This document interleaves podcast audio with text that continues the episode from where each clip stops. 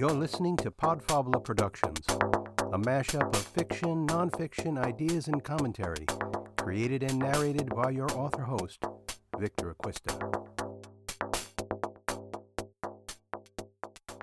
Hey everyone, thanks for spending some story time together with me. Today I want you listeners to get a sample of crime fiction. You know, detectives, private eyes, mystery, murder, that sort of thing. Specifically, I want to introduce you to Ray Flynn, a very talented author that I met at my first meeting for the Mystery Writers of America Florida chapter, where we are both members. The organization is full of wonderful author colleagues, and I treasure being a member. I'm honored to offer you a narrated sample of his fine work. I'll read the opening chapter, but first I want to tell you a little bit about the main character, Brad Frame, the private investigator whose sleuthing adventures and misadventures are at the heart of this collection. If you like having a character that you can join on a series of mysteries, who you can put your crime solving hat on together on, this is just the sort of series for you. I'll be reading from number 10 in this crime mystery collection, scheduled for release later this month. Here's the character's backstory. Brad Frame lived a serene but aimless existence on Philadelphia's main line until his mother and sister were kidnapped and murdered. The tragedy transformed his life. After helping the police catch their killers, and with the aid of his mentor, Philadelphia detective Nick Agostino, Brad opened his own private detective agency, vowing to help bring justice to others whose lives had been turned upside down. What kind of criminal activity will our hero Brad get wrapped up in this time? I don't want to give away too much, but the plot involves art forgeries. Here's chapter one of Deadly Fake by Ray Flynn.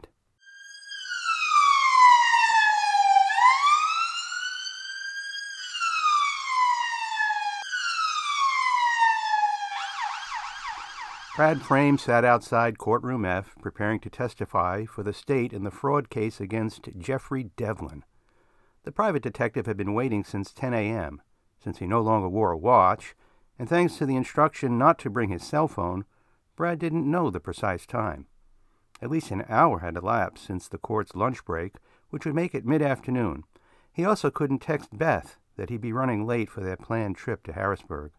He sighed and stared out the second floor window of the Montgomery County Courthouse, marveling at a few dried leaves that insisted on clinging to barren treetops in early December. A few years earlier, Brad had spent two weeks in Norristown, serving on a jury in a gruesome murder case of a man accused of killing his wife and depositing her body in a freezer to disguise the time of her death and give himself an alibi. Since then, two prominent trials had brought media focus to the same courthouse. One involved the perjury and obstruction of justice conviction of the state's attorney general, leading to her resignation. The other was Bill Cosby's three week trial and guilty verdict on three counts of aggravated indecent assault. Devlin's case resonated with Brad since the young man's fraud had been directed towards an octogenarian in the early stages of dementia. Brad had watched the mental vitality drain from his own father in the years before his death.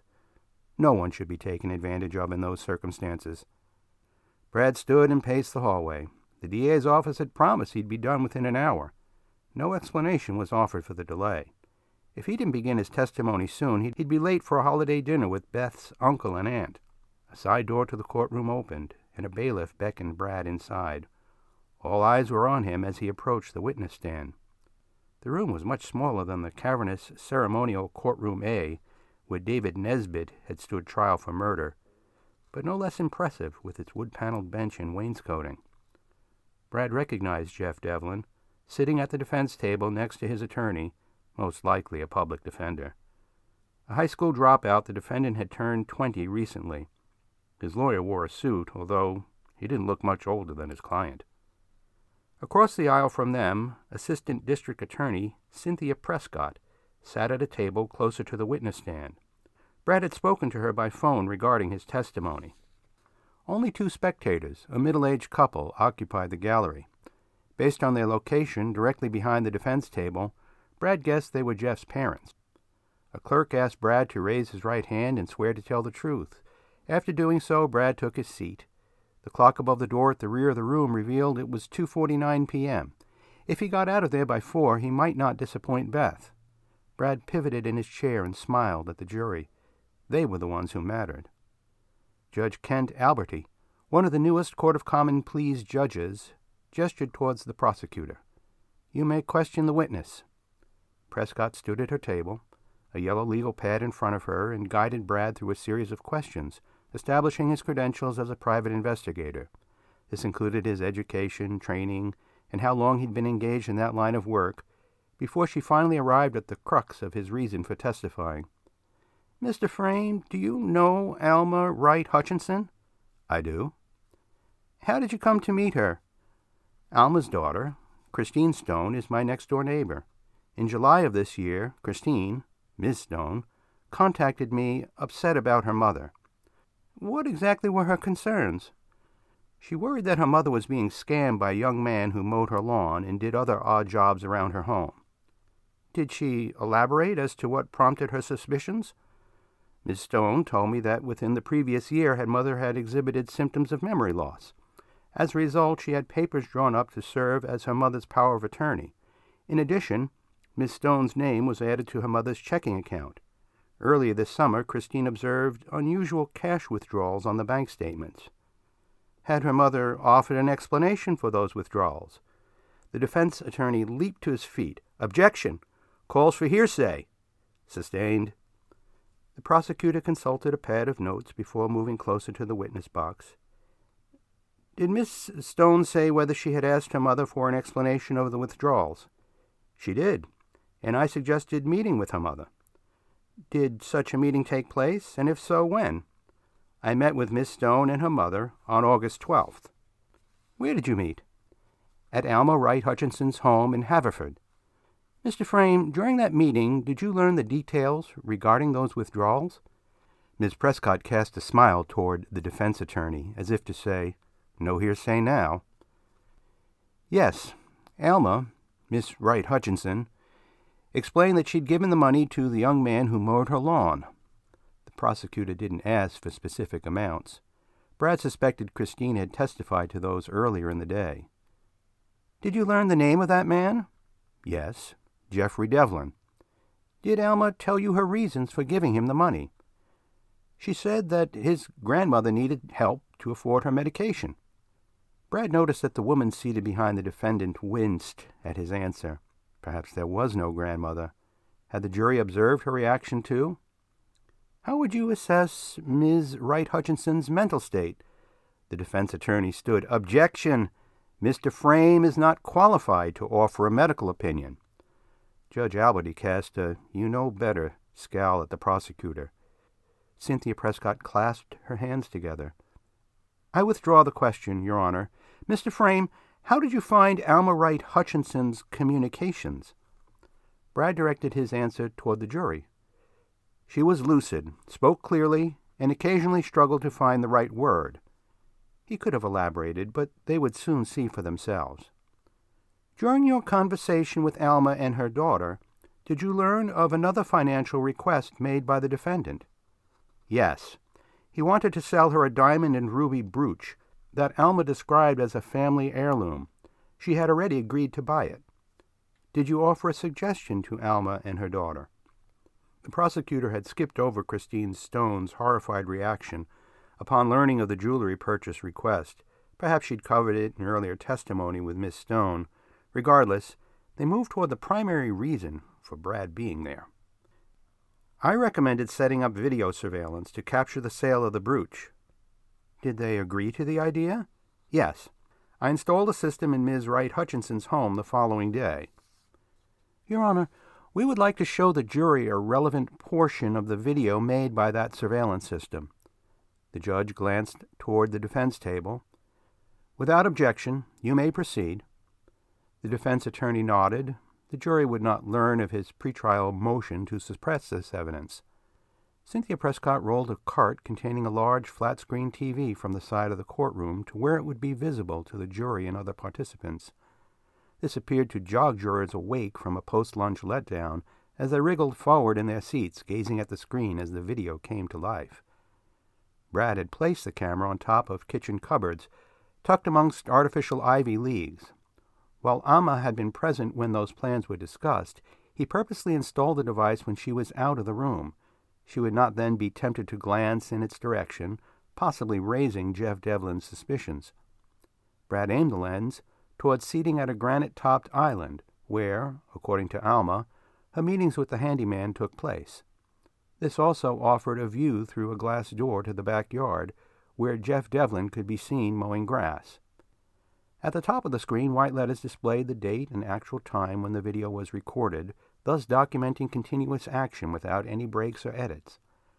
Brad had monitored the filming from his office and, via remote signal, could adjust the direction of the camera by as much as 30 degrees to the left or right. Alma appeared in the foreground, with her silver hair immaculately coiffed and wearing a casual house dress. She walked toward the door, slid it open to expose the roar of the power mower, and waved at Jeff. He seemed absorbed in his work, and took a bit before he dislodged his earbuds and waved back. Alma shouted, Come and have lemonade! This had been a part of their ritual during each of his prior visits. Her kindness only made her a more tempting target for Jeff's rip-off scheme. Brad glanced at the jury. The video consumed their attention. Jeff arrived in the kitchen, sat next to the island, and gulped his lemonade. Alma sat beside him. He reached into his pocket and retrieved a tissue-wrapped item. This is what I told you about. Alma carefully removed the tissue to reveal a ruby and diamond-encrusted brooch in the shape of a butterfly. It sparkled in the light from the recessed halogen kitchen fixtures. My grandfather gave it to my grandmother for their 20th wedding anniversary. It cost 10000 back then. Jeff glanced at Alma to gauge her reaction, adding, Of course, I wouldn't ask you to pay that much, but if I could get seven for it, that would really help Grandma with her medicine. Alma fingered the jewelry, then held it up to her blouse. It looks really nice on you. When Alma didn't react, Jeff reached into his pocket and produced a photograph. From the video, it looked like it might have been clipped from a magazine. Queen Elizabeth wears one just like it. Brad recalled scoffing at that line when he heard it in real time. Jeff's claim underscored the likelihood of the brooch being a knockoff. Alma's face brightened. Despite having heard her daughter's skepticism regarding the payments she'd made to this huckster, Alma was about to be snookered again. May I write you a check? she asked in a soft voice. Of course, Jeff beamed. Alma stood, walked out of the range of the camera, and returned moments later with her checkbook in hand. Jurors watched, quite a few of them with open mouths, as Alma wrote out the payment and handed it to Jeff Devlin. When the video ended, Cynthia Prescott returned the television to the side of the courtroom and approached Brad where he still sat in the witness box. Did you subsequently take that piece of jewelry, the one we saw on the screen, to have it appraised? Yes, I did. Prescott produced a sheet of paper from a file folder. Your Honor, the Commonwealth would like to submit the certificate valuing the ruby and diamond brooch as Exhibit A. Judge Alberty glanced toward the defense table. Without objection, the court will receive it into evidence. Prescott continued. Your Honor, we're prepared to call the appraiser as a witness, but I'd like to ask Mr. Frame a couple of questions regarding this document. The judge nodded. You may proceed. She handed the paper to Brad. Was this the independent appraisal you received regarding the brooch sold by the defendant to Alma Wright Hutchinson? Yes. Please read for the jury the estimated valuation of the butterfly jewelry. Brad had forgotten to bring a pair of reading glasses and held the paper at arm's length in order to clearly see the words. This brooch is made of base metal, specifically brass, which has been silver plated. It features simulated cubic zirconia diamonds, while the red stones are colored glass. It has a value of 150 to $200. Brad heard gasps from the jury box. Prescott smiled at him. Thank you. No further questions. The defense attorney rose from his seat. Your Honor, I'd like to confer with my client before beginning cross examination of this witness. Brad stared at the clock, as did the judge. The minute hand had begun its climb toward four o'clock. Beth is going to be pissed. Judge Alberty cleared his throat. Very well. We'll take a ten minute recess. Everyone stood as the judge left the bench. Brad found a restroom, then paced the hall in front of the open doorway. The only people remaining inside were the couple seated behind the defense table. No clerk, no bailiff, no court reporter. It felt a lot longer than ten minutes, so he ducked into the courtroom to check the clock. Twenty minutes had passed. Cynthia Prescott, wearing a broad grin, approached Brad. You can go. I've just come from a meeting in the judge's chambers. The defendant has agreed to plead guilty. The Commonwealth is asking for restitution along with a minimum sentence of six months. That's great news for Alma. I'll let her daughter know. Brad walked to the exit. Once outside the courthouse, he broke into a run heading for the parking garage. No time to spare.